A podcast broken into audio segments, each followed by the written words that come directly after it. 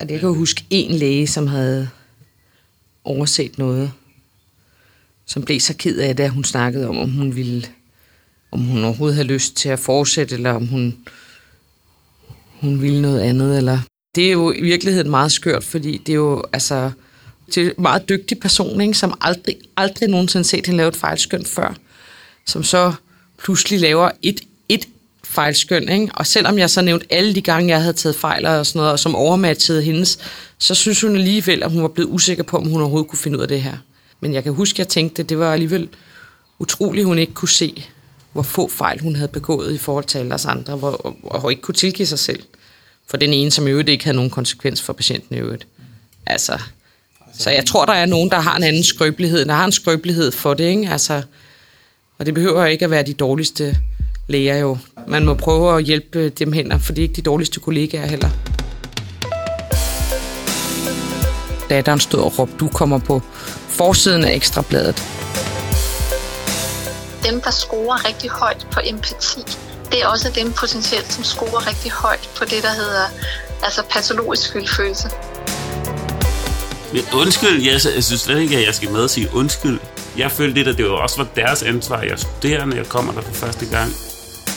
Velkommen til dette stetoskop-program. Jeg er Jari Skerup. Jeg hedder Morten Rue. Og i dag der skal vi tale om lægefejl. Og lidt omkring hele det, det forhold, som øh, vi som behandlere har til risikoen og den her præmis i vores arbejde. Morten, for at komme i gang. Har du lavet en øh, fejl, som øh, du vil bringe på banen? Mm, altså, jeg er jo kun i midten af min kandidat, så jeg har ikke så meget klinisk erfaring, men jeg kommer alligevel til at tænke på en historie, hvor jeg havde en øh, patient med en encefalit, som altså er en hjernehindebetændelse, som gør, at man ikke kan komme i kontakt med patienten. Og så, øh, jeg havde overtaget den, øh, den her patient fra en anden læge, og det gjorde, at, øh, at jeg ikke kendte forløbet øh, fuldstændig i detaljer, og jeg havde altså ikke snakket med patienten, inden at den her encefalit dukkede op. På anden dagen, der lægger jeg mærke til, at der er en ret stor plamage på halsen, øh, som jeg ikke havde lagt mærke til på den første dag. Og derfor blev jeg mistænkelig for, om der måske var kommet en hudinfektion, som vi skulle øh, være opmærksom på. Og så spurgte jeg plejepersonalet, om de havde lagt mærke til, om det voksede eller skrumpede det her, øh, det her, den her plamage, og de sagde, at de var ret sikre på, at den var øh, ved at blive større.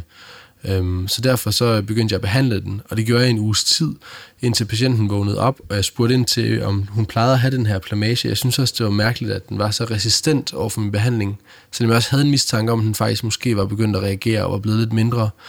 Øh, og hun fortalte så, at hun, øh, det er rigtigt, hun havde skammet sig over den, det modermærke hele sit liv, øh, og det er derfor, hun altid gik med halsterklæde. Øh, så der er i hvert fald blevet overbehandlet en smule, kan man sige. Ja, det er en lægefejl på en eller anden måde, eller i hvert fald en fejl, man har udført. Hvad med dig? Jamen, øh, jeg vil også sige, nej, der var faktisk den her patient, hvor øh, at jeg, øh, jeg går ind og undersøger, hvad hedder det, øh, laver en fuld øjenundersøgelse, og øh, jeg bliver ret urolig i det øjeblik, jeg ikke kan finde en pupilrefleks på det ene øje. Ja. Og der er det, jeg går i gang med, hvad, hvilke øh, neurologiske differentialdiagnoser kan der være på spil her, og hvad skal vi lige have sat i gang, fordi det her, det er troende alvorligt. Og jeg når også at, at, at, at skrive på notatet, og indtil der er en kollega, der fortæller mig, at, øh, at patienten har et glasøje. Så det blev aldrig en overbehandling eller en overdiagnostisk fejl af den vej. Det er godt, du fangede øh, den. Ja, men, men jeg, jeg har samtidig også prøvet øh, på et klinikophold på et vikariat, at, øh, at være meget tæt på en, en alvorlig episode, der er involveret øh, flere dele af afdelingen, og har, har mærket det på, på min egen krop ved at se mine kolleger helt tæt på, hvad det betyder, øh, når der sker en alvorlig episode. Ja. En patient, der, øh, der desværre gik bort øh, på grund af en, en fejlmedicinering. Så lægefejl findes i ret forskellige størrelser, og det siger noget om, hvor, hvor forskelligt, øh, forskellige udfald det kan have. Mm, ja. Øhm, jeg synes, vi skal rykke videre og komme ind på dagens program. Og vil du ikke øh, lægge ud med at fortælle, hvem vi skal tale med? Vi skal tale med Katja Skrøder, som er postdoc og jordmor øh, fra SDU, Syddansk Universitet. Og hun hvad hedder det, vil give os en grundlæggende introduktion til lægefejl og de teorier, der er omkring offrene på patient- og på behandlersiden. Ja. Så har vi talt med øh, to læger fra Roskilde Neurologisk Afdeling. Det er Jesper Gyllenborg, som er ledende overlæge, og Mette Lindelof, som er specialansvarlig. Og der har vi altså forsøgt at få et lidt mere klinisk indblik i, hvordan påvirker øh, den her øh, hverdag, hvor man kan begå fejl. Hvad er det for nogle tanker, man gør sig omkring det, og øh, hvad for nogle konsekvenser kan det have ude på hospitalerne og blandt medarbejdere? Pernille Sedergren har vi også allieret os med. Hun er anestesiologisk overlæge på Herlev, og hun, øh, hun har medvirket i et uh, defusing-scenarie, og defusing kommer vi lidt tilbage til.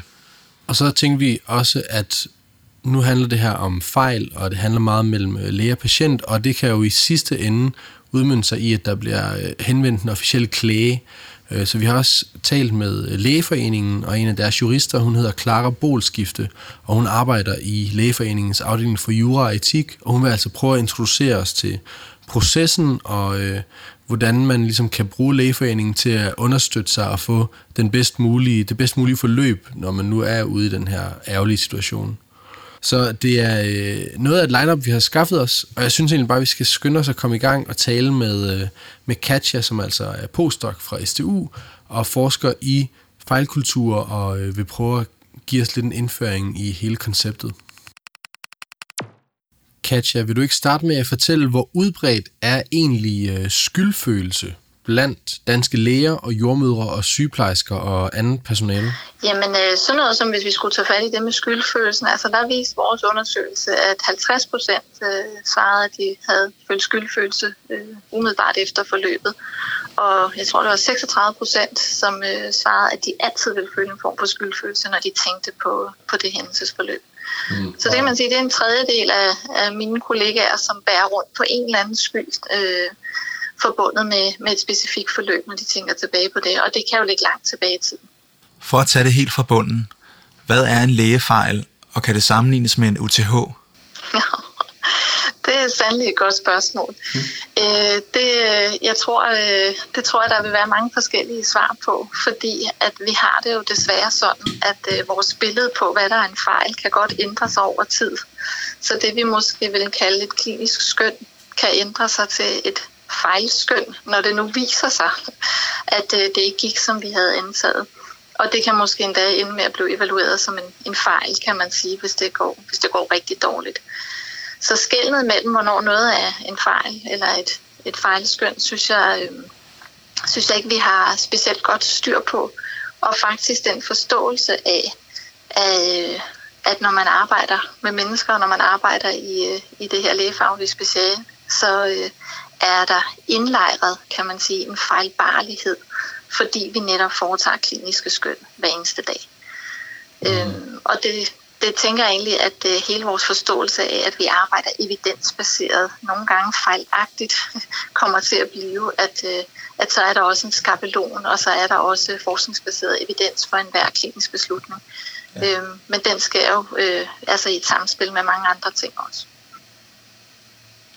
Så, så, så for at svare på de spørgsmål, øh, hvornår er der tale om en lægefejl, så ja. er der jo ikke nogen entydig definition på det, kan man sige. Ja. Øhm, nej. Ja, nej, det bliver i hvert fald ikke en definition, jeg kommer med. Er lægefejl og utilsigtede hændelser to forskellige ting? Øh, jamen det, altså, vil man sige, utilsigtet hændelse er jo øh, den overordnede paraply, kan man sige, for, for, for alle de udfald, hvor det ikke går tilsigtet. Ikke? Ja. Altså hvor der sker noget, som, øh, som ikke er en del af patientens sygdom, men som, som sker øh, som en del af, at de er inde i vores systemer, i mm. vores celler. Og derunder kan der jo så ske reelle fejl. Altså det kan jo ikke være... Øh, der er jo eksempler, hvor en patient får administreret 10 gange så meget øh, morfin, som vedkommende skulle have haft. Det kan der jo aldrig være tvivl om, at der er tale om en fejl. Ja. Så kan vi så gå ind og kigge på, hvor, hvordan kunne den fejl ske, og hvor i forløbet er den sket. Men selvfølgelig er det en klokkeklar fejl. Og de er jo relativt nemme, kan man sige, at, de, at definere og opdage. Øhm, så er der alle de her gråzoner, hvor, hvor vi netop er ude i det, som jeg vil kalde fejlskøn. Og de mhm. kan jo også være en del af en utilsigtet hændelse. Så på den måde vil jeg sige, at UTH'en er, er det overordnede paraplybegreb, mm. og derinde ligger også de egentlige fejl. Ikke? Okay. Øh, jeg kan forstå, at man deler det op i et first victim, som er patienten, og et second victim, som så er behandleren, og altså bliver det andet offer. Hvis vi starter med the first victim, kan du så ikke fortælle, hvad betyder det for en patient at være offer for en fejl? Jamen det afhænger jo fuldstændig helt af alvorlighedsgraden, men for nogle betyder det jo, at de mister livet, og, eller at de mister deres førlighed, at de får øh, fuldstændig ændret deres livsvilkår, fordi at øh, den fejl eller den øh, utilsigtede hændelse, der er sket, den er, er så omfattende, så de, øh, altså det er point of no return på en eller anden måde. Det, det kommer til at blive livsændrende for dem. Og derfor kan der aldrig være tvivl om, at øh, de lige præcis er, altså det er dem, det går allermest ud over, når de her øh, ting sker i sundhedsvæsenet. Mm. Ja, og øh, altså vi har jo nogle estimater på, på antal dødsfald øh, på, på grund af utilsigtede hændelser. Vi ved, at vi øh, bruger øh, omkring 15 procent af sygehusudgifterne. De går til at håndtere fejl og fejlbehandlinger og utilsigtede hændelser. Så 15 procent af hele et hospitals budget? Ja. Hold ja, kæft. det er der en OECD-rapport, der har, øh, og den kan jeg jo prøve at sende til jer. Den er også, øh, de, vores danske sundhedsøkonomer har fulgt op på den, og det svarer til, hvad man også mener af, af tallene her hjemme i Danmark. Det er wow. Så det er jo vanvittigt mange øh, penge, vi bruger på det her, kan man sige. Mange ressourcer, vi bruger på det her. Hold da kæft. Det er meget tankevækkende. Ja. Okay. Ja, ja. Så det er, øh, altså, det er jo ikke for sjov, kan man sige, at der bliver arbejdet så meget i at forbedre patientsikkerheden. Det er fordi, vi vil rigtig gerne have, at vi øh, gør det bedst muligt. Men det er simpelthen også fordi, at vi bruger rigtig mange ressourcer øh, på at håndtere det. Mm. Mm. Ja. Okay, så det er first victims. Hvad betyder det for sundhedsprofessionelle i det øjeblik, de bliver et second victim?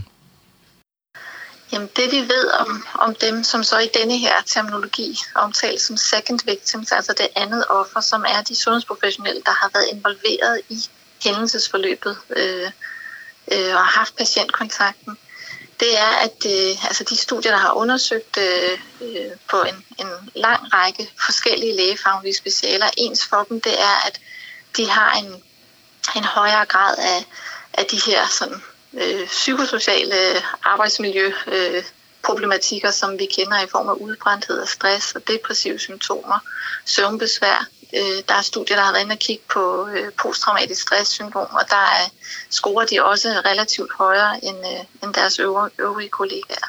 Så de bliver altså ramt på nogle af de her øh, faktorer, som, øh, som til forveksling ligner alt det andet, vi bøvler med i vores, øh, i vores arbejdsmiljøproblematik øh, i forvejen.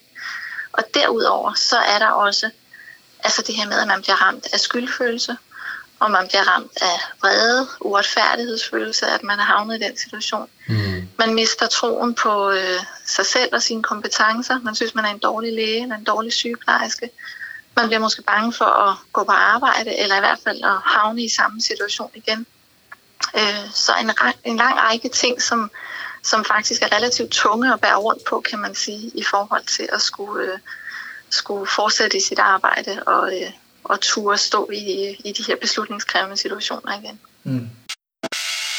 Så nu går vi altså fra Katja Skrøders perspektiv på forskningen omkring lægefejl øh, til, at vi skal snakke med to klinikere, som i ledende stillinger håndterer lægefejl personligt som kliniker, men også organisatorisk for, hvordan man håndterer en lægefejl.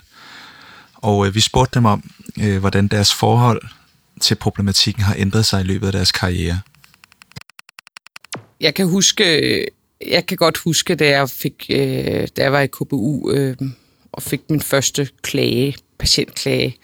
Det gang jo sådan, man havde sin hylde, ikke? Og, så pludselig lå der bare sådan en tyk kuvert. Og, og, og, og virkelig rystet Altså, jeg var virkelig rystet over det.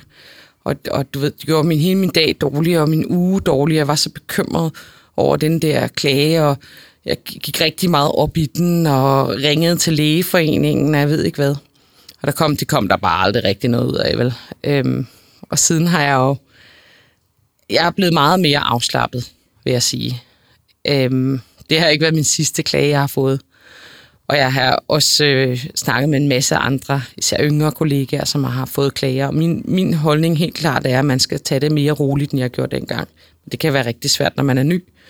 Og jeg håber også, at øh, jeg synes, jeg fik øh, rigtig lidt hjælp dengang. Jeg stod rigtig meget alene med det og ringede alle mulige steder hen og sådan noget. Jeg ville have ønsket, at der var en, der, en ældre kollega eller en leder, jeg havde dengang, der havde taget mig ind og sagt, prøv at høre med det.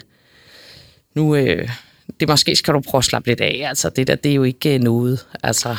Øhm, vi talte med en øh, forsker, som fortæller, at øh, nu øh, kan jeg ikke lige huske det præcise tal, men det var omkring 30 procent af de øh, deltagere, som hun havde interviewet omkring fejl, sagde, at de ligesom gik rundt med en øh, konstant skyldfølelse over tidligere fejl, de havde lavet, som de så ligesom bare med sig i højere eller mindre grad.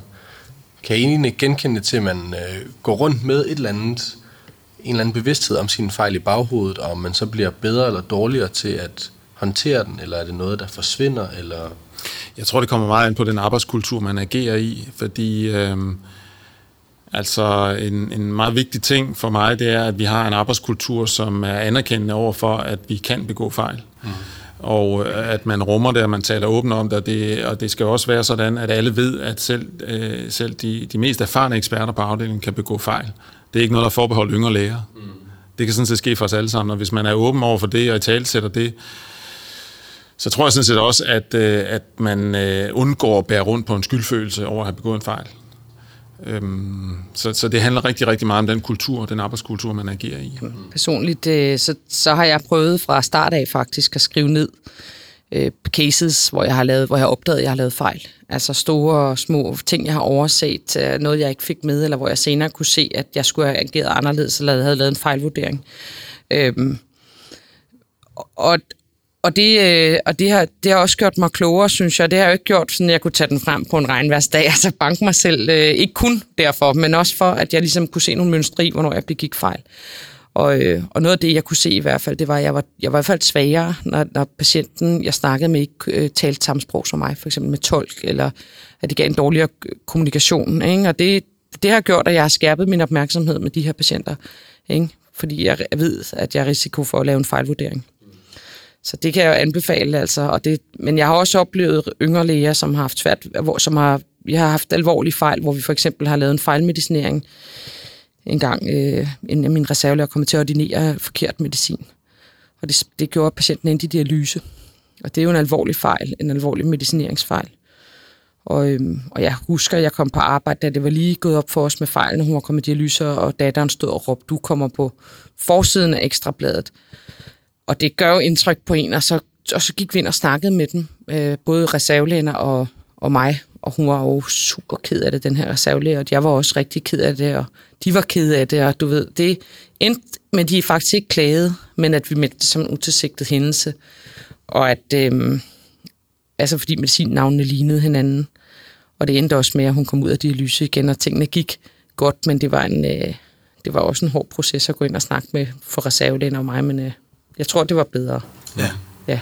Men det var på jeres initiativ, at I lavede sådan en mailingsdialog med, med patienter og Ja, jeg sagde der. til, til reservelæge, prøv at høre, vi må bare gå ind og snakke med dem, ikke? og så må jeg bare sige til dem, som det er, vi har taget fejl, ikke? Og, og så kan de se, hvor kede af det vi er, fordi det eneste, de ønsker, det er jo, de ønsker jo ikke død over os, eller de, vi skal gå og dårligt, de ønsker, de er jo bare kede af det, der er sket, og så ønsker de fremadrettet, at vi skal lære det her, ikke? Mm. Så godt vi kan, og det er jo, sådan er de fleste mennesker jo heldigvis. Målet er at lære af det, der er sket. Og min erfaring er i hvert fald, at fuldstændig åbenhed over for patienterne, fuldstændig gennemsigtighed, det, det er helt klart at foretrække til enhver tid.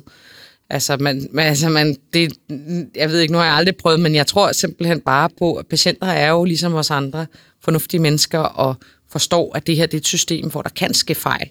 De ønsker bare fuldstændig korrekt information om, hvad der er sket, og hvad skal vi gøre, og hvordan kommer vi videre herfra. Vi snakkede med øh, Katja om et andet begreb, som hun kalder for patologisk skyldfølelse. Og det er altså noget, der opstår, når læger eller andre sundhedsprofessionelle laver fejl, og de tager det med hjem, og de simpelthen ikke kan slippe det, og det får lov til at gnave videre i dem. Og øh, hendes tanker om det, det fremlægger hun her. Men altså noget af det, som jeg også har kigget på, og vi også har skrevet et uh, commentary for nylig omkring, altså det her med at man siger, den forståelse af, at man er den svage, hvis ikke man kan klare mosten, at vi faktisk skal vente lidt på hovedet, fordi det, der, der viser sig i, i nogle studier, er også, at dem, der scorer rigtig højt på empati, altså de klinikere, vi dybest set rigtig gerne vil have, ikke? dem, der er gode til at være empatiske og have øh, patientrelationen, det er også dem potentielt, som scorer rigtig højt på det, der hedder altså patologisk skyldfølelse. Det her med, at man, man tillægger sig selv for meget skyld, Ja. øh, som objektivt egentlig ikke er sådan særlig velfunderet. Mm. Og det vil sige, det er faktisk de klinikere, som vi værdsætter allermest, som også er allermest sårbare for at blive ramt af nogle af de her øh, altså negative følelser i efterforløbet. Mm. Og derfor skal vi jo passe på dem. Ja. Frem for at sige, at, det, at de, er, de er svage, og de, og de ikke kan tåle mosten. Ikke? De, kan, de kan godt tåle mosten, og det er dem, som er allermest efterspurgte af patienterne, tænker jeg. Men, øh, men derfor har vi simpelthen også pligt til at passe på dem. Ikke? Ja, klart. Ja. Og der kan det være en hjælp, at en kollega vil være med til at kalibrere de her følelser, som er gået lidt skævt. Fordi det er jo det, der, når, når den der selvbebrejdelse først går i selvsving, så, så kan man jo synes, at, at ting, som alle andre siger, det havde da ingen betydning, eller jeg havde da gjort det samme, eller du har da gjort fuldstændig det, du skulle. Men man kan ikke få øje på det selv. Og så har man brug for, at der er nogen, der hjælper med at kalibrere de her følelser, og faktisk gå forløbet igennem, og, og kan give den faglige sparring på. Øhm, hvad, hvad kunne man måske have gjort anderledes? Hvad kunne man på ingen måde have vidst ville mm. øh, øh, gå, som det gjorde, og så videre. Ikke? Ja. Og det skal man altså ikke stå alene med. Du nævnte, at øh, en reaktion kan være, at man simpelthen stopper med at lytte til patienten. Er der nogle andre konkrete øh, eksempler, du kan komme på, at man begynder at agere uhensigtsmæssigt efter at have begået en fejl? Øh, jamen altså, nu er vi jo på et lidt teoretiserende plan omkring det, fordi det er jo ikke noget, øh, som altså, vil være særlig nemt at måle på, og det er i hvert fald ikke noget, jeg har forsøgt at måle på. Men, men man kan sige det her med, at man føler sig, øh, altså som jeg siger, man bliver mere defensiv, eller man bliver mere mindre lyttende, mindre øh, gående ind i den her øh, læge-patient-relation, som man jo egentlig burde øh, synes var noget af det fornemmeste, man, man også skal foretage sig som læge. Ja. Mm. Øhm, jeg tror, at, at nogle af de her ting, altså det, som er legitimt for os at sige, at vi brænder ud af, det er vagtbelastningen, det er de, de lave normeringer, det er travlheden, det er ja, SP og talegenkendelsessystemer, og hvad vi ellers får stoppet ned i halsen, at det er det, der det er legitimt at sige, at man brænder ud af, af de øh, faktorer. Men det er sværere for os at erkende, at jeg brænder også ud af, at når jeg har pisket rundt hele dagen, og når jeg så sidder på vej med min bil og skal ud og hente mine børn og hvad jeg ellers skal, så går det op for mig, at gud, den patient, gjorde jeg egentlig det, jeg skulle der, eller hvad med det, eller gud nej, hvis jeg møder ind i morgen og finder ud af, at det er gået sådan og sådan, så dør jeg. Ikke? Altså det der stress, man sådan kan have efter, efter en, øh, en vagt eller en almindelig arbejdsdag, øhm, at det tror jeg egentlig, vi skal tage ret alvorligt, hvor, hvor meget det fylder for folk. Altså frygt, den der gud-oplevelse, øh, mm. har jeg ikke nu gjort det ordentligt. Ikke? Ja. Øhm, og der synes jeg, at læger er rigtig udsatte, fordi at øh, unge læger bliver kastet ud i at skulle stå med alt muligt selv. De ældre læger, de øh, har, um, I kan jo selv tælle, hvor mange telefonopkald på i dag, hvor de skal tage stilling til et eller andet, som de dybest set ikke har en kinemand chance for, øh, fordi de sidder samtidig og passer et ambulatorium, eller hvad de nu gør. Ja. Og pludselig så er de medsigneret for en eller anden beslutning, som kunne vise sig ikke at være, øh, være den bedste. Ikke? Ja. Så man tager ekstremt stort ansvar på sig i, i de der positioner. Og man får altså kun skæld ud, når, øh, når det viser sig, at det havde været bedre, at patienten var kørt til en CT-scanning med det samme. Ikke? Ja. Der er aldrig nogen, der kommer og siger, hvor var det godt, at du har 50 gange afvist en CT-scanning akut, fordi du har sparet for så og så mange penge, og du har sparet patienterne for så og så meget øh, svige smerte ved det, øhm, og, og de havde ikke engang brug for det, så hvor var det godt set. Altså, sådan, sådan bliver vi jo aldrig vel? Vi springer tilbage til Mette og Jesper, og øh, vi spurgte dem, hvad gør I på jeres afdeling for at sikre, at der er en åben dialog omkring fejl, og hvordan tager man hånd om de her læger, som øh, kommer til at lave nogle fejlskøn? Det vil jeg ikke vil sige. Vi, nu her, øh, efter jeg startede her, men også i mit tidligere arbejde, har jeg faktisk været en del af introduktionen, også hvor jeg har snakket med de yngre læger, der startede omkring øh, fejl og patienttilfredshed. Og hvordan man... Øh, og så der har jeg prøvet at være åben og snakke om nogle fejl, jeg selv har lavet. Blandt andet taget en klagesag med, som jeg selv har fået her ah, for nogle år siden. Øh, en rigtig træls sag. Og Øh, ikke have lavet en fejl, men bare fordi den endte sådan så ulykkelig, og vi kunne ikke rigtig tale os til rette. Altså, der, så det synes jeg var en træls Den plejer jeg at tage med og vise i anonymiseret form til de andre og sige, den fik jeg, og det blev jeg rigtig ked af. Og fortælle dem øh, noget om, hvordan jeg mener, man kan prøve at kommunikere for at undgå i hvert fald fejl over, altså klage over kommunikation og så plejer jeg også at sige, at, jeg, at her er det sådan, at de kan henvende sig både til Jesper og til mig, og hvem de ellers har, hvis de, hvis de får en klage, eller hvis de føler, at de har begået en fejl, de vil snakke igennem om. Ja, og det, det tænker jeg, at folk gør. Så har vi også en periode haft øh, sådan en... Øh hver anden månedlig eller sådan noget klagesag, vi jeg ligesom tog frem og, og lod under en af vores middagskonferencer, hvor vi ligesom agerede sagkyndige alle sammen, hvor jeg også bare sådan øh, fremlagde en klagesag sådan i, øh, eller, kan man sige, i anonymiseret form her, og hvor vi ligesom så i fællesskab skulle tage stilling til, om vi synes, der forelå en fejl. Mm. Øhm, og det, det kan også sådan give lidt, øh, altså, lidt perspektiv på det, altså at prøve at sætte sig i patient og pårørendes øh, situation og se, hvordan Hvordan har den her situation været opfattet? Har kommunikationen været i orden? Er der, er der begået en fejl osv.? Og det er jo ikke kun fordi, at, at folk skal have det godt med sig selv, men også fordi, jeg ved, at både du og jeg, Jesper, synes, at det ville være bedst, hvis folk kunne agere fornuftigt, og ikke, mm. altså, at defensiv medicin ikke vil få for stor en plads. Så ventelisterne til MR og så videre kunne være, altså, kunne være kortere for de, som virkelig havde brug for undersøgelsen. Øh, og, og så vi kunne fordele ressourcerne, vi har i sundhedsvæsenet bedst muligt defensiv medicin er helt klart en trussel, og jeg føler noget, man skal arbejde med, når man arbejder med yngre læger og, person, altså, og ledelse af mm. læger og, og patienter i det hele taget. Så det er ja. vigtig, en vigtig ting, ikke? Ja. Og en ting er defensiv medicin forstået på den måde, at man måske bruger rigtig meget paraklinik og laver ekstra undersøgelser for en sikkerheds skyld.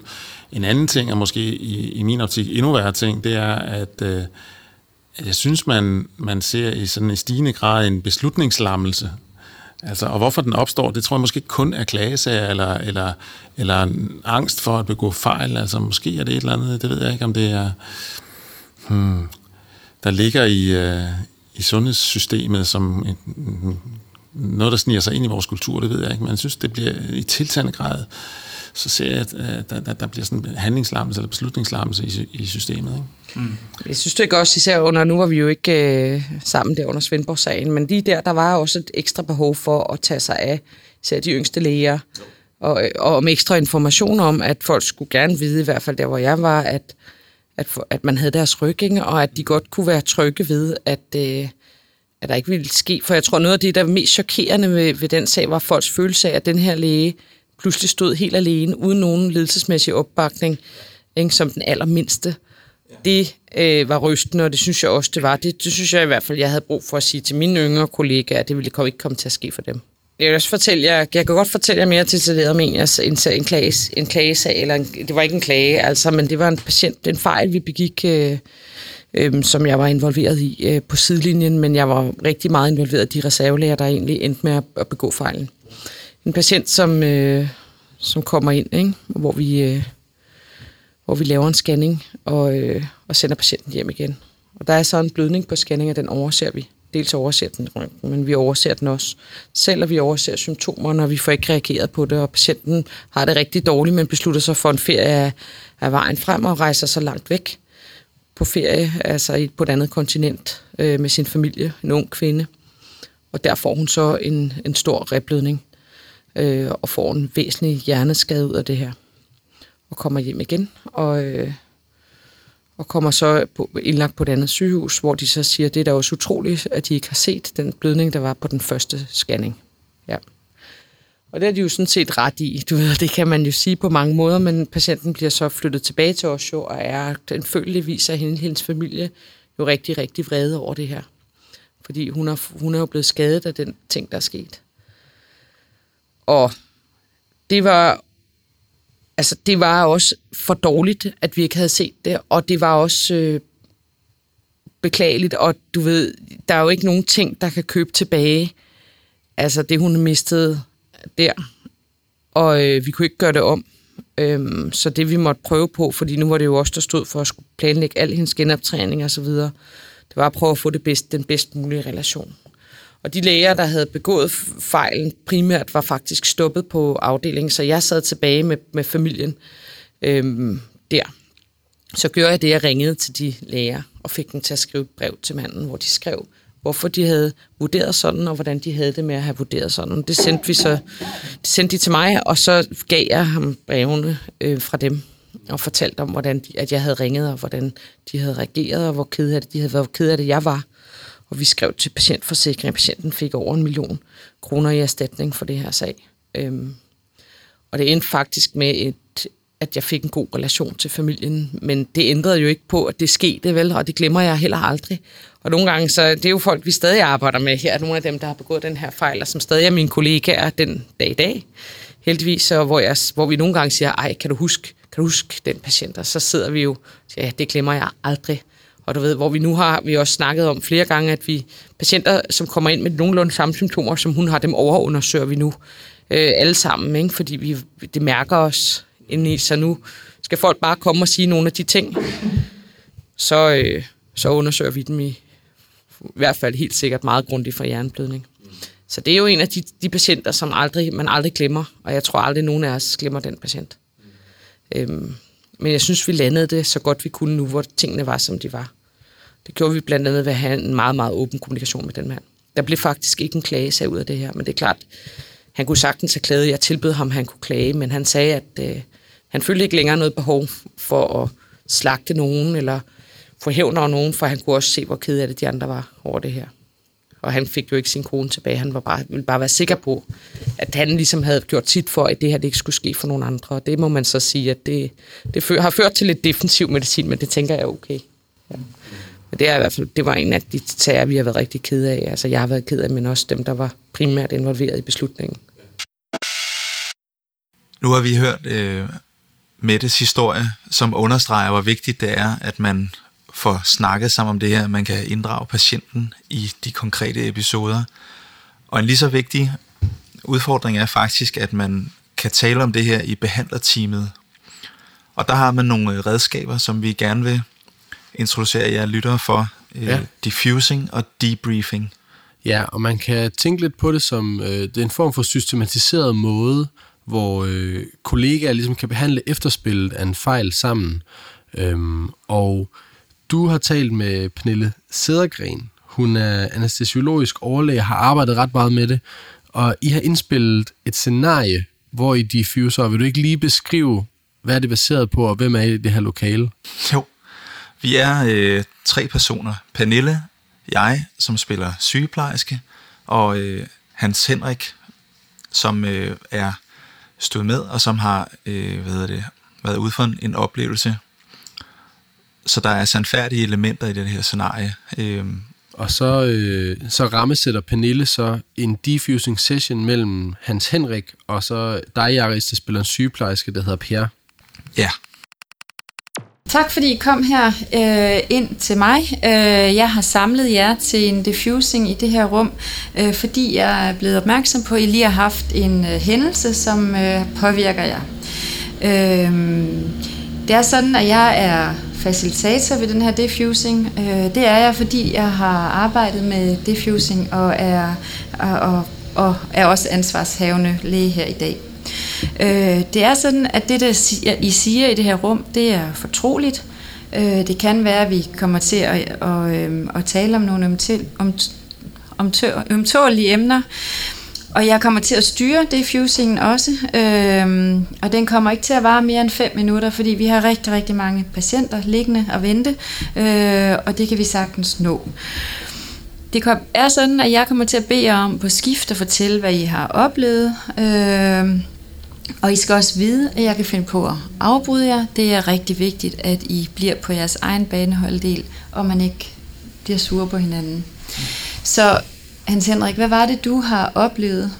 Øhm, jamen, jeg var, jeg var med Lars Kobulægen nede øh, og skulle lave en asilispunktur. Øh, jeg havde ikke set det før, eller prøvet det før, men blev spurgt, om jeg havde lyst til at, at lave punkturen sammen med Lars. Og der var så øh, sygeplejersken med her øh, i rummet. Ja. Og, øhm, og Lars han fortæller mig, hvordan jeg skal gøre, hvor jeg skal stikke og så videre, og alt virker som om det kører på skinner, og alt er som det skal være. Øhm, og patienten ligger her med stor mave og stor, stor asitis, og skal have punkteret, har været inde før og blevet punkteret tidligere. Øhm, og så stikker jeg, som jeg får at vide, jeg skal gøre af Lars. Øh, og så øh, kommer der øh, altså meget rødlig acidisvæske ud. Altså næsten øh, bl- blodlignende. Øh, Jeg har ikke set acidisvæske før, eller set blod tilblandet acidisvæske, men der kommer rigtig meget ud, og der kommer rigtig meget rødt øh, væske ud. Og jeg bliver selvfølgelig øh, lidt chokeret til at starte med, fordi jeg ved ikke, hvordan det skal se ud. Og, Lar, og jeg kigger på Lars, og han reagerer meget... Øh, øh, uf, altså, han virker også chokeret, og øh, står og kigger lidt, og kigger på sygeplejersken, som heller ikke rigtig ved, hvad hun skal gøre. Og hun begynder at, øh, at stille sådan et spørgsmålstegn ved, om det her er godt eller ikke så godt. Og, Er det, kan- skal han også fortælle om mine kolleger nu? Eller sådan, Nej, altså, det, det venter vi lige, Okay. øh, men det, det er Nå. det, du oplever, Ja, at du får det. den Ja. fornemmelse. Altså, fordi jeg og Bettina, vi, altså, vi snakker jo også sammen, mens det her sker, og, og har også vores ja. snak med Lars, øh, som Ja. går, går Ja. fra lokalet. Ja. Men skal jeg vente med min version? Vi, skal lige have på det rene, at Lars bliver nødt til at gå, ja, så Lars, han er ikke med nu. Han går ret tidligt lige pludselig og vil ringe til en bagvagt. Og han går ud af lokalet, så jeg sidder der med Bettina, som sidder her. Og der bliver jeg ikke... Altså, du Nej, altså- informerer mig ikke om noget, mens jeg er derinde. Jeg hedder Per. Hvad hedder det? Bettina er jo også nødt til, har også været nødt til at gå hjem, øh, fordi hendes vagt sluttede før den her diffusing. Øh, så det, ja, Bettina og Lars burde jo have været her. Ja, Men jeg er der også, ja. okay. Ja, du var også til stede. Ja, du stod, men du sagde jo heller ikke noget. Men prøv, prøv. Hans Henrik, prøv bare lige at holde dig og se, hvordan, hvordan var din reaktion? Så spørger jeg lige... Øh, Ja. Jamen, jeg vidste jo ikke rigtig, hvad der skulle ske, eller hvad der foregik i virkeligheden. Jeg havde sat den her, vi havde sat det over på nogle poser, og der skulle komme det her væske ud. ja. Og, øh, og det var rødt og ikke gult, som det skulle være. Og der, og der ste, skete et pludseligt stemningsskift, hvor der ligesom ikke var nogen, der tog sig af mig, eller informerede mig om, hvad jeg skulle forholde mig til, eller hvad jeg skulle gøre. Folk, en forlod lokalet, den anden begyndte at finde nogle blodtryksapparater frem, og vidste ikke, om hun skulle måle blodtryk eller ej. Og Per, han stod bare sådan lidt og vidste heller ikke, du vidste jo Lad heller ikke, du lad os lige høre, hvad, fordi Ja. det, det, jeg kan godt, det, jeg kan høre, det er, at det er en uforudset situation, Ja. der faktisk gør, og du ved ikke helt, hvad der er, der sker lige der. Mm. Så du bliver utryg i den situation. Ja. Hvad oplever du? Jamen, altså jeg, øh, hvad hedder det, snakker lige med Bettina Ja. øh, op til den her acidispunktur, og så øh, går jeg egentlig bare med ind for lige at se en. Jeg har ikke set så mange selv, Nej. øh, fordi jeg også er ny på afdelingen. Øh, så jeg, øh, jeg kan godt, jeg bemærker også det der stemningsskift, da der kommer noget rødt ud, øh, som ligner blod.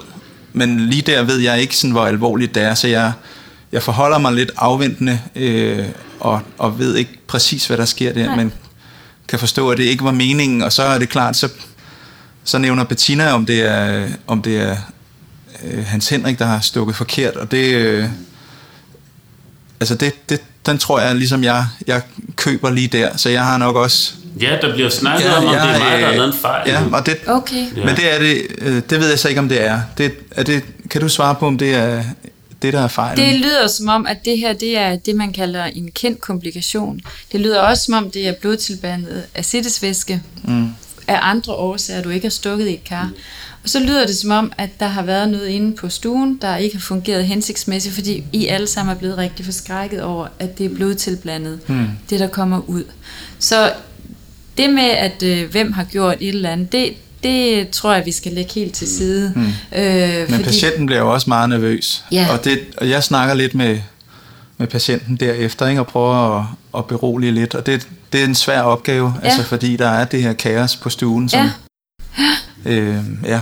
Så I har, det, I har øh, stået i lige nu, det er en kaotisk situation. Hvad kunne have været godt for dig i den her situation i stedet for? Det, det, der kunne have været rigtig rart i den situation, det var, at der er nogen, der havde snakket til mig på et ja. tidspunkt, og ikke bare nærmest øh, skudt skylden over på mig, eller sagt, at det er nok dig, der har lavet en fejl, og hvorfor Ja. har du stukket, når du ikke har prøvet før, og så videre. Sådan nogle ting blev der jo sagt i rummet. Bliver der sagt? Og det var jo ikke særlig behageligt jo, fordi Nej. det var ligesom, jeg følte lidt, at det var også var deres ansvar. Jeg er studerende, jeg kommer der for første gang. Selvfølgelig er det det. Øh, og jeg følte ikke, at det var mig, der ligesom var skyld i det, der var foregået. Øh, men det var den følelse, jeg fik, fordi ja. der netop ikke blev sagt, at det her er kendt, det kunne ske, eller vi kender egentlig ikke patienten, vi ved ikke, om, der er, om han har prøvet det før, om der er en grund til det her. Alt sådan noget blev der slet ikke nævnt. Der var en, der gik, og en anden, der, der ligesom sagde, du har nok stukket forkert, og hvorfor har du stukket, når du ikke har prøvet det før? Og det, hele den der ubehagelige stemning af, at der skulle, nogen skulle have skylden for det lige Ja. ja. her. Var virkelig ubehageligt. Det kan jeg godt forstå. Hvad tænker du, når du hører øh, Hans Henrik sige sådan? Jamen det... Øh, altså det er jo... Øh, jeg ved ikke, jeg, jeg tænker meget på patienten i det her. Ja. Altså jeg synes... Øh, det, jeg kan ikke vurdere, om det er en lægefejl. Øh, men, er det ikke. Men jeg, okay, fordi jeg, kommer, jeg snakker meget med patienten her, og, og vi har lært, at, at, at, øh, at vi bør også nævne for patienterne, når sådan noget her sker. Måske skulle jeg gemt den snak til senere, men jeg øh, snakker faktisk med patienten om, at det her kan være klageberettiget. Øh, det er måske lidt tidligt, men, men altså, jeg, jeg vil gerne ligesom give patienten øh, plads i det Ja. kaotiske rum, i forhold Ja. til at vide, at det her, det er også noget, som, som altså det er, ikke i, det er ikke nødvendigvis i orden, det her. Det tænker jeg der. Det er ikke i orden, det der er sket her. Det er en fejl. Så Ja. ja. jeg går ind og siger til patienten, at det her er noget, du har lov til at reagere på. Og Ja. ja. det er også, altså jeg skal ned og snakke med, med de pårørende her bagefter, og øh, der tænker jeg, at du kan gå med og sige undskyld. Altså, Men, men der... Undskyld, jeg, jeg synes slet ikke, at jeg skal med og sige undskyld. Ej, prøv, prøv lige, at- jeg tror, det er Okay. simpelthen... Øh, det synes der, jeg måske vil være på sin ret. Men, men det er ikke det, det, der er sket her, det er jo ikke, der er ikke stukket i et kar, og det, øh, det er en kendt komplikation, der er blodtingeret acidesvæske, det er der ofte. Mm. Øh, så at man kan sige, det der er at sige noget til, det er, at det var måske lidt kaotisk, fordi der er nogen, der går herfra, men det er faktisk ikke en fejl. Jeg er helt med på, oplever en patient en fejl, skal de mm. selvfølgelig have det at vide. Men der kan det være en rigtig god idé, at man taler med sit team og den ansvarlige læge, hvordan håndterer vi situationen, fordi der er rigtig mange øh, parter involveret i sådan noget, øh, ud over patienten. Men selvfølgelig skal man undervejs fortælle patienten, hvad der sker, og berolige dem, og det er, dit op, det er din opgave som sygeplejerske. Mm. Så den håndhæver du. Men jeg tænker måske også, at studerende ikke skal... De, skal- de skal måske ikke stikke... øh, Eller Jamen, det må de gerne. Øh, de er under ansvar for, for den læge, de er med, øh, og, og det, det er jo det samme som, at de også skal kunne lægge et øh, PVK for eksempel. Øh, så, så der er ikke noget med, at der er nogen, der har gået deres grænser for langt overhovedet. Øh, jeg tror, at vi bliver nødt til at, øh, og, og, og sådan runde lidt af her. Øh, men jeg kunne godt tænke mig at vide, om det er noget, I har brug for at tale videre om. Øh, jeg- synes, det ville være rart, i hvert fald at snakke med både Lars, Bettina og Per om, om den her situation. Sådan så jeg ikke går hjem med en følelse af, at det er mig, der har lavet en fejl, eller mig, der har gjort noget, som jeg ikke skulle gøre. Det, jeg, jeg synes, at det må være noget af det, vi øh, gør, og det giver mig anledning til at sige, at jeg tror, at vi skal lave en regelret debriefing af den her situation, mm. hvor alle er med, for nu er de gået hjem, mm. og en diffusing er noget, der foregår lige umiddelbart efter. Det er sådan, at øh, det kræver lidt længere tid lige at tale med om, og, og jeg skal også se sagens akter for at kunne komme, men jeg er helt sikker på, at det er, her er ikke nogen lægefejl, mm. det er en kendt komplikation til narcitis. Og så kunne man tale med patienten om det, hvis de sidder og venter der nu. Mm. Det kan jeg sagtens gå med til. Mm. Øhm, hvad skal du videre til nu? Skal du hjem, eller skal du, havde du nogle opgaver på afdelingen? Nej, altså jeg havde tænkt mig, at jeg ville gå op og se til patienten, inden jeg tog hjem. Det er det eneste, jeg vil gøre, for at se, om han var okay. Ja.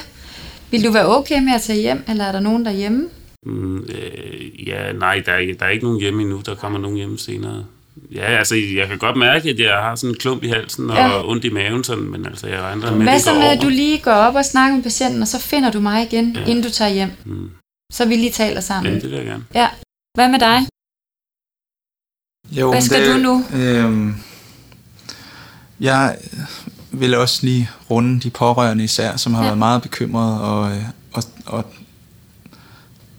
jeg vil lige snakke med dem, og så, øh, så, altså, så, så vil jeg også tage hjem, men jeg, og jeg ved ikke, om jeg bare vil kunne lægge det her, for jeg føler jo ikke sådan et sådan i øvrigt øh, medansvar, eller sådan, jeg, jo, jeg var der, og jeg vil godt være med i den her øh, debriefing, Ja. øh, men, men jeg er okay til at tage hjem. Du har alligevel været så meget med, at, at du har fået sagt nogle ting til Hans Henrik, ja. og du har talt med de pårørende. Jeg tror, jeg vil øh, gå med dig nu, så vi lige kunne se, hvad er rimeligt, fordi jeg bliver nødt til lige at sætte mig ind i øh, mm. detaljerne omkring det. Hvad er rimeligt at snakke med.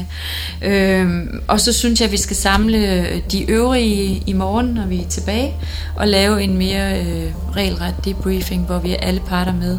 Mm. Og, og det det bliver jeg nødt til at informere vores ledelse om, at det briefing kommer til at foregå. Jeg behøver ikke fortælle om detaljerne, men at vi har den her case. Mm-hmm.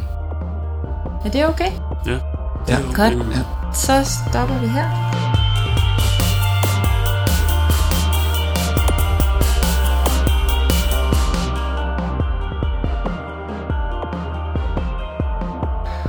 Ja, tilbage i studiet. Som man kan høre her, så er det helt tydeligt, at Hans Henrik og Per, de har noget, de skal tale om. Ja, jeg håber virkelig, at de løser det. Det tror jeg ikke, du skal regne med, Morten. Diffusing det er udbredt på hospitaler og afdelinger øh, over hele landet, men der er stadig mange steder, hvor man ikke nødvendigvis bruger det her øh, regelmæssigt.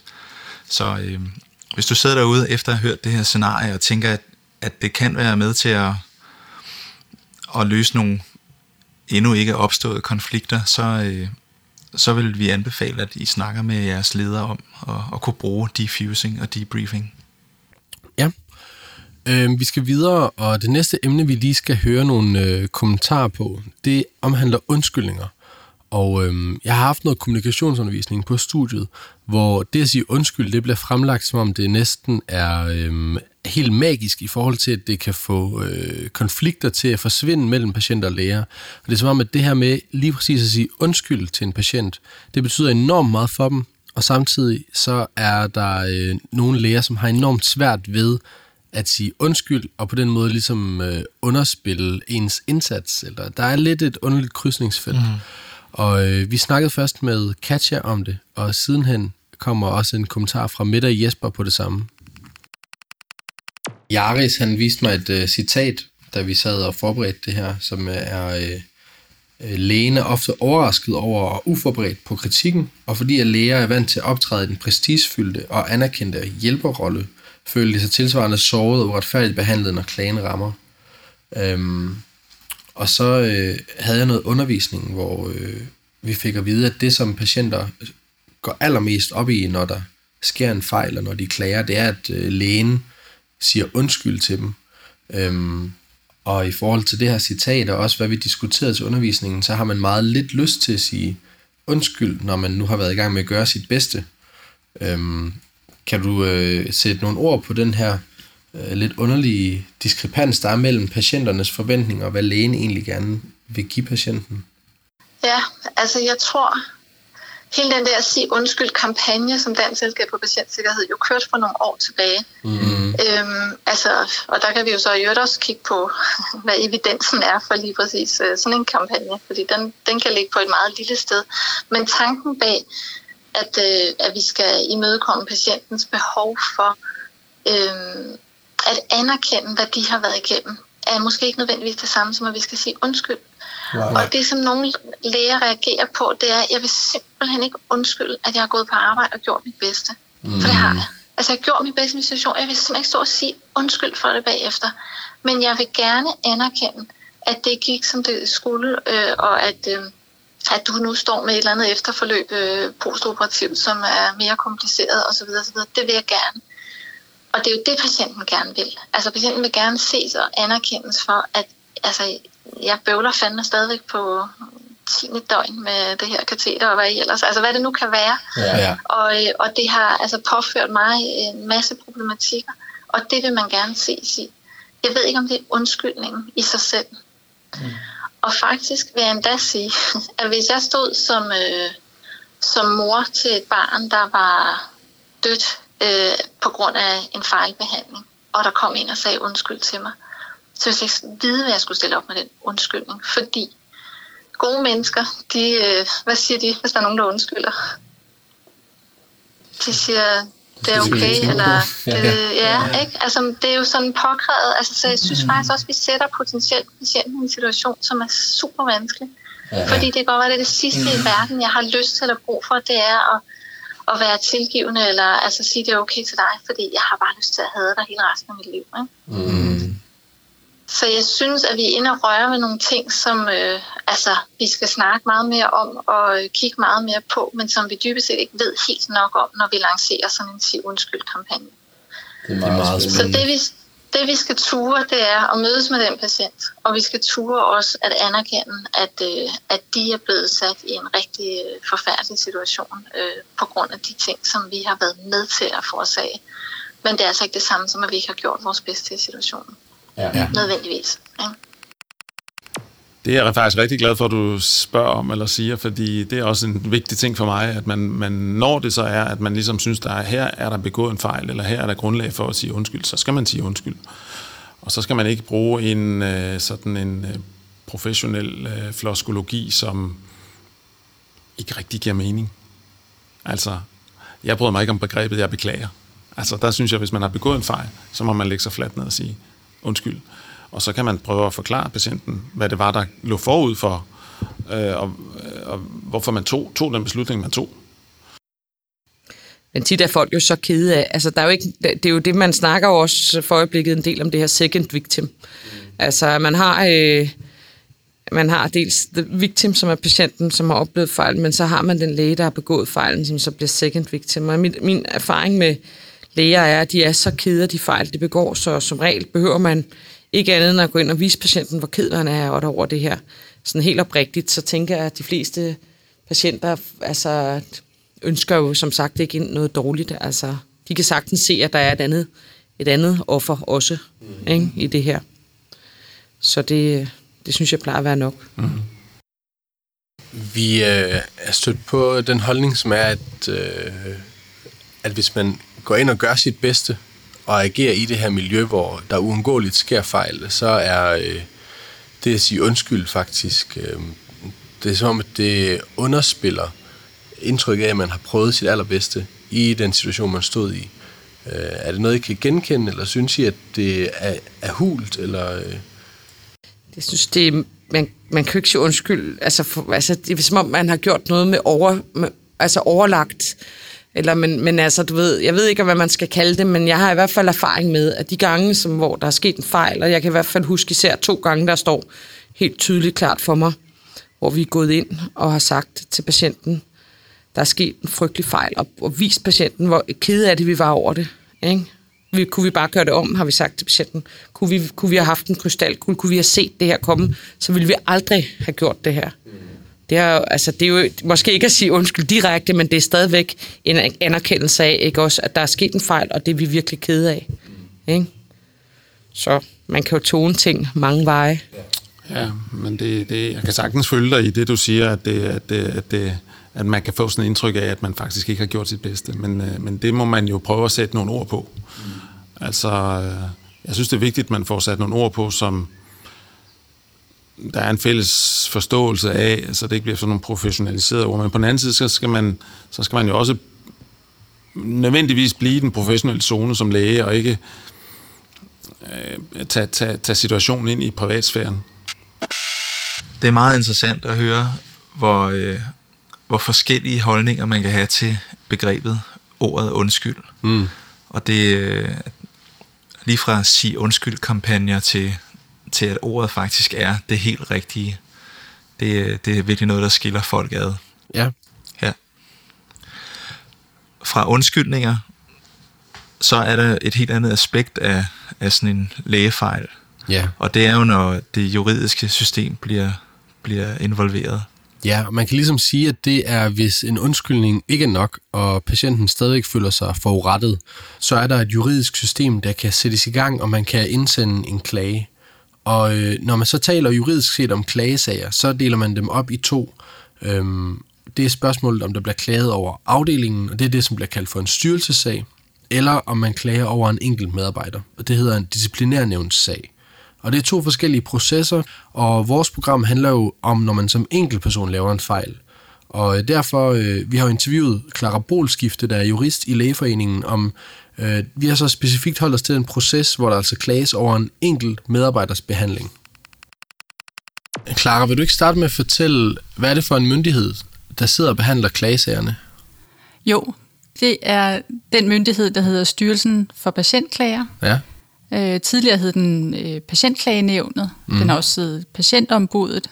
Og ja. så har den heddet Styrelsen for Patientsikkerhed. Men nu hedder den altså Styrelsen for Patientklager okay. og er flyttet til Aarhus det, jeg kender bedst mine øh, sundhedsstyrelser som meget forvirrende, og som om de har skiftet adresse og, øh, og rammer mange gange.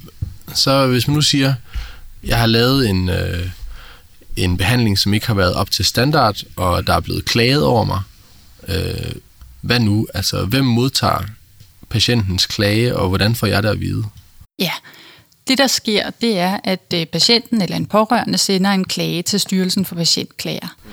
Øhm. Så, så, så sker der det, at, øh, at når Styrelsen for Patientklager har modtaget klagen, mm. så skal de tilbyde klageren en dialog inden for fire uger. Og det er så, en, så bliver man sat i et lokale sammen med behandleren. Ja, det er meget forskelligt, hvordan man øh, organiserer det i de forskellige regioner og på de forskellige hospitaler, mm. og også ude i, i praksis. Øh, jeg tror, mit indtryk er, at øh, nogle steder, der er det måske den ledende overlæge, der tager samtalen yeah. med patienten, der klager. Yeah. Nogle gange inviterer øh, man også nogle af de involverede læger ind til at deltage i samtalen. Okay, ja. øhm, det, det er meget individuelt, og det, det må man øh, afklare mm. lokalt. Hvad, hvad, hvordan gør man det bedst? Har du det indtryk af, at der er mange af de her sager, der, der løser sig ved den her mailingsdialog? Det er omkring, øh, det er omkring en tredjedel, der tager imod tilbuddet om dialog af de personer, der klager. Og ud af dem, der så deltager i dialogen, der er der omkring 40 procent, der så vælger at frafalde klagen. Øh, og hvordan får man så, hvordan får lægen besked? Bliver man ringet op, eller får man en e-boks, eller bliver man en mail, eller hvad? Ja, men det, der så sker, når, når, øh, når der så har været afholdt den her dialog, hvis klager øh, ellers har ønsket at, at tage imod det tilbud, mm. øh, så skal klager beslutte, hvordan man vil fortsætte klagen, om man vil fortsætte det som en disciplinærnævnssag, eller som en styrelsesag. Hvis man så altså vælger at fortsætte øh, med en disciplinærnævnssag, så er det Styrelsen for Patientklager, som øh, behandler sagen. Og kan man ligesom sige, at de står på den ene side og repræsenterer patienterne, og så øh, lægeforeningen repræsenterer lægerne på den anden side. Kan man sætte det op sådan? Øhm, sådan kan man nok ikke sætte det op. Jeg tror ikke, jeg vil sætte det så sort-hvidt op, fordi Nej. man kan sige, at når man har en patientklage, øh, så er det klart, så, så har man jo at gøre med to parter. Man har patienten eller nogle pårørende på den ene side, og så har man lægen eller andet sundhedspersonale på den anden side. Mm. Øh, og de vil jo ofte have forskellige opfattelser af, hvad er der foregået under en given behandling, eller hvilken information er der givet. Ja. Øh, så på den måde kan man sige, så, så kan man tale om, at, at der er nogen på den ene side, på den anden side. Mm. Øh, og så har man den her myndighed, Styrelsen for Patientklager, som øh, sørger for at oplyse en klagesag, indhente alt relevant materiale, okay. og på den baggrund og på baggrund af, af, af udtalelserne fra, fra parterne træffer en afgørelse. Så de faciliterer i virkeligheden mere processen, kan man sige? Styrelsen for Patientklager. Ja. Ja. Hvad, hvordan skal man så egentlig forholde sig? Hvornår skal man kontakte øh, Lægeforeningens juridiske afdeling? Ja, vi, øh, vi råder jo vores medlemmer til at kontakte os i klagesager ja. øh, generelt. Mm. Øhm, og det bør man gøre på så tidligt tidspunkt i sagen som muligt. Så når man, øh, når man får sådan en, øh, en klage ind med e-boks, så er det en god idé at sætte sig ned og danne sig et overblik over, hvad går det her ud på? Har jeg materialet, der ligger til grund for den her klage? Er der vedlagt journalmateriale, eller skal jeg have fat i min afdelingsledelse, og, så jeg kan få et overblik over, over okay. sagen og klagen her. Og så er det en god idé allerede på det tidspunkt at kontakte lægeforeningen for at få, øh, for at få læge, lægeforeningen med på sidelinjen, som kan vejlede en om, hvad skal man være opmærksom på i den her proces. Mm. Og det, man skal være opmærksom på, det er netop, at man får, at man får indhentet alt det relevante journalmateriale, det der kan belyse sagen, mm. øh, og at man øh, får øh, beskrevet i en udtalelse, hvis, øh, hvis det er relevant, hvad var ens rolle i det her behandlingsforløb. Okay. Er der nogensinde nogen, der vælger øh, ikke at skrive en udtalelse? Øhm, det kan, I nogle tilfælde, der er journalnotatet måske så klokkeklart, at man siger, at det er overflødigt, og ens egen rolle i et forløb har været minimal, og man tænker, okay. her er ikke rigtig noget. Men Men øh, i langt de fleste tilfælde, der giver det god mening at komme i en udtalelse. Mm. For det man skal huske på, det er, at man skriver ikke bare til læger og den sagkyndige, som skal vurdere sagen, man skriver også til medlemmerne af disciplinærnævnet. Og der mm. sidder også øh, lægemedlemmer der. Okay. Øh, som jo ikke har fagligheden. Så, så i virkeligheden er det her en mulighed øh, for at omsætte journalnotatet til prosa. Ja, klart. Og det kan også være en mulighed for, hvis man har skrevet øh, nogle lidt kortfattede journalnotater, og folde det mere ud og forklare, hvad står de her specifikke forkortelser for. Og øhm, så kan man ligesom sige, når alt materialet foreligger, er det korrekt forstået, så bliver det sendt til den sagkyndige, og så laver han ligesom en objektiv vurdering af hele sagen. Og hvad sker der så, efter han er kommet med sin vurdering? Hvis den sagkyndige vurderer, at her har man ikke handlet i overensstemmelse med normen for almindelig anerkendt faglig standard, mm. så får man tilsendt den sagkyndiges vurdering. Der, den bliver man partshørt over. Så bliver den sendt til, hvis det nu er mig, så vil den blive sendt til mig, ja. og så vil jeg blive partshørt over, om jeg er enig i den, eller... Ja, eller, det kan man sige, eller uenig. Eller uenig, ja. ja. Okay. Og der, øh, der er det vigtigt, at man øh, kontakter lægeforeningen, for det er så ens chance, øh, sidste chance vil jeg sige, næsten for at, øh, for at få ændret det resultat, den sagkyndige ligesom øh, ligger op til, øh, at afgørelsen skal ende med. Ja. Øh, fordi det, man skal huske på, det er, at disciplinærnævnet, godt nok sidder der øh, to læger, men det er ikke nødvendigvis inden for det speciale, som, øh, som sagen drejer sig om. Så derfor vil disciplinærnævnet i øh, langt de fleste tilfælde ligge sig op af, af den sagkyndiges vurdering. Mm. Når disciplinærnævnet så ligesom øh, aflægger en dom, så er det i nogle forskellige øh, grupperinger eller nogle forskellige kasser, er det ikke rigtigt? Jo, det er rigtigt. En afgørelse kan falde ud på fire forskellige måder, når disciplinærnævnet øh, træffer afgørelse. Ja. Og den første er, at, øh, at, der, at man kan nå frem til, at der ikke skal udtales kritik. Mm. Det er jo den bedste. Ja, klart. Lægerne, I hvert fald. Ja. øhm, så kan en afgørelse falde ud øh, på den måde, at der udtales kritik. Mm. Det er det, øh, nogen også kalder, at man får en næse. Okay, ja. ja. Almindelig kritik kalder vi det også. Så kan en afgørelse falde ud på den måde, at man kan få kritik med indskærpelse. Og det er den situation, hvor disciplinærnævnet når frem til, at man har handlet væsentligt under normen for almindelig anerkendt faglig standard. Ja. Og den fjerde mulighed, det er der, hvor at der er øh, tale om, at man har handlet meget væsentligt under normen for almindelig anerkendt faglig standard, og hvor der er begrundet mistanke om, at man har overtrådt autorisationslovens paragraf 75.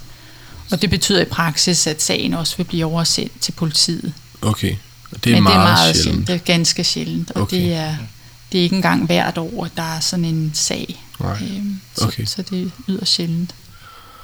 Og øh, hvad, hvad er så forskellen på at få det med indskærpelse? Bliver der holdt øje med en, eller er man sådan lidt betinget? Øh, altså, er man lidt læge på betinget domagtigt, og man ikke skal lave flere fejl nu, eller hvad betyder Ja. det? Det har faktisk øh, det har nogle konsekvenser afhængig af, hvilken type kritik man får. Ja. Øh, fordi hvis man får kritik med indskærpelse, øh, så bliver man offentliggjort med navns nævnelse Okay, øh, på, øh, på sundhed.dk. ja. Og der øh, er man så offentliggjort i to år. Okay. Det får man ikke ved almindelige fejl. Det får man ikke ved almindelig fejl, nej. Der Til gengæld- man at få en, en næse En på næse. afdelingen, men Ja. kun hvis man selv deler det. Er det rigtigt forstået? Øh, At det ikke er offentliggjort for Nej, det er ikke for andre offentliggjort. parter. Nej, det er ikke offentliggjort for andre. Det er det ikke, nej. Okay. Øh, men det, man skal være opmærksom på, det er, hvis man får tre næser eller øh, kritik i tre sager inden for en femårig periode, så vil man også blive offentliggjort. okay. Jeg kunne godt tænke mig måske sådan lidt nogle, øh, nogle tal til at få overblik over. Øh, ved du noget om, hvad for eksempel fordelingen i forhold til øh, medhold til øh, lægen kontra patientsiden? Ja, det er i omkring 25 procent af disciplinærnævnets sager, øh, hvor der gives kritik. Mm. Okay. Og er det, hvad er så fordelingen inden for de forskellige kategorier af kritik? Øh, der er den alt overvejende hovedpart ligger på almindelig kritik. Ja. Ja. Okay. Ved du noget om, hvor mange klager der er om et år, øh, på et år? Ja, der bliver indgivet omkring 5.600 øh, klager til Styrelsen for Patientklager over, altså over sundhedsfaglig behandling. Okay. Øhm, og er det generelt sundhedsfagligt personale, eller er det kun læger? Øh, det er alle, øh, ja. alle sundhedspersoner, men okay. hovedparten over læger. Okay, ja. Øhm, så, så det, man kan også tænke lidt over, at, at der er omkring 30.000 læger, så sandsynligheden for, at man på et eller andet tidspunkt i sin karriere får en klagesag, den er bestemt til stede. Er det her antal af sager, er det stigende, eller? Ja, det er stigende. Mm. Og det, øh, ja, det kan der være mange forklaringer på. Det er nok sådan en tendens i samfundet, og, og så er det jo også blevet lettere at klage. Man går ind på internettet og udfylder et klageskema, og så klagen sendt afsted. Der er mange øh, læger, der går rundt og, øh, og i deres yderste øjeblikke kan demonisere patienterne lidt for at sende sådan nogle her klager afsted. Ja, klart. Og øh, sådan tror jeg bare, det er. Men Jesper havde øh, en rigtig fin pointe omkring nødvendigheden af et klagesystem. Jamen, der er, ja, der er altid læring i, øh, i en, en klagesag, uanset om den indeholder fejl, eller om den ikke gør. Uanset om den baserer sig på kommunikation, eller, eller egentlig medicinske øh, problemstillinger, så er der læring i en klagesag. Og jeg synes egentlig, at øh, altså at forestille sig et sundhedssystem uden klager, vil være et sygt system på en eller anden måde. Altså, det hører ligesom med. Det er jo en af de mange kanaler, hvor, hvor vi lytter til patienter og pårørende på. Det er ikke den eneste kanal, skal ikke være den eneste kanal, men det er en af de mange kanaler. Øh, så øhm, der er, det, det, jeg synes, det er en meget vigtig ting, at, at de eksisterer. Og, og, og jeg synes faktisk også, det, jeg synes rent faktisk, at det er et, øhm, det er forkert, hvis målsætningen er nul klager. Mm. Nul klager kan ikke eksistere så er der noget galt. Så er der noget. så er du for flink. Vi er simpelthen ved at være til vejs ende. Vi klokker ind på lidt over en time på den her udsendelse, selvom vi har prøvet at skære rigtig meget fra. Hvis man lige skal opsummere, så øh, må man sige, at det virker til, at alle læger kommer til at lave fejl, og at det er en indlejret risiko i alt det arbejde, som vi forsøger at udføre, og øh, man må forsøge bare ikke at lade sig slå ud, og så tværtimod tale ærligt om det, og forsøge at tage sig godt af sig selv og sine kollegaer. Og så husk på, at øh, hvis uheldet skulle være ude, så har lægeforeningen altså din ryg i en eventuel klagesag. Man kan også sige, at det er menneskeligt og lægeligt at fejle. ja. Tusind tak, fordi I lyttede med. Vi håber, at I følger os på Facebook, Twitter og Instagram, og at I generelt fortæller om os til dem, I kender. Hvis du sidder derude og drømmer om at være med til at lave stetoskopet, enten i København eller Aarhus, så send en mail til os, og så inviterer vi på en kop kaffe. Her til sidst vil vi give ordet til Mette Lindelof, der gav os en smule håb oven på alt den snak om jura og klager. Jeg kan glæde jer to, altså, som jo ikke er så gamle. Nej, kom med, med at, at jeg kan glæde jer med, at, det, at klager ikke også, og alt fejl og alt sådan noget her, det føler jeg fylder mindre, når man bliver ældre. Så begynder man at gå mere op i andre ting, altså patientkommunikation og information og inddragelse af pårørende og alt muligt. Og på en eller anden måde er det også sådan, at når man begynder at kigge mere på de ting, så falder ens antal af klager altså også helt meget væsentligt. Så man er, det er også vist, at de yngste læger får, altså helt i front får de fleste klager. Ikke?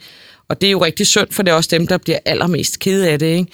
Og det er jo blandt andet fordi, at nogle af de at man har så travlt netop, som jeg sagde før, med at rode lommerne efter de te papirer, hvor det står på, hvad det var, man skulle gøre, altså de her ting, så man nogle gange glemmer alle de her væsentligheder, som at informere patienten godt at være til stede og snakke med de pårørende og alle de ting, som gør, at man på sigt får færre klager. Så det, det, er, det fylder ikke meget i min dagligdag på stuegang.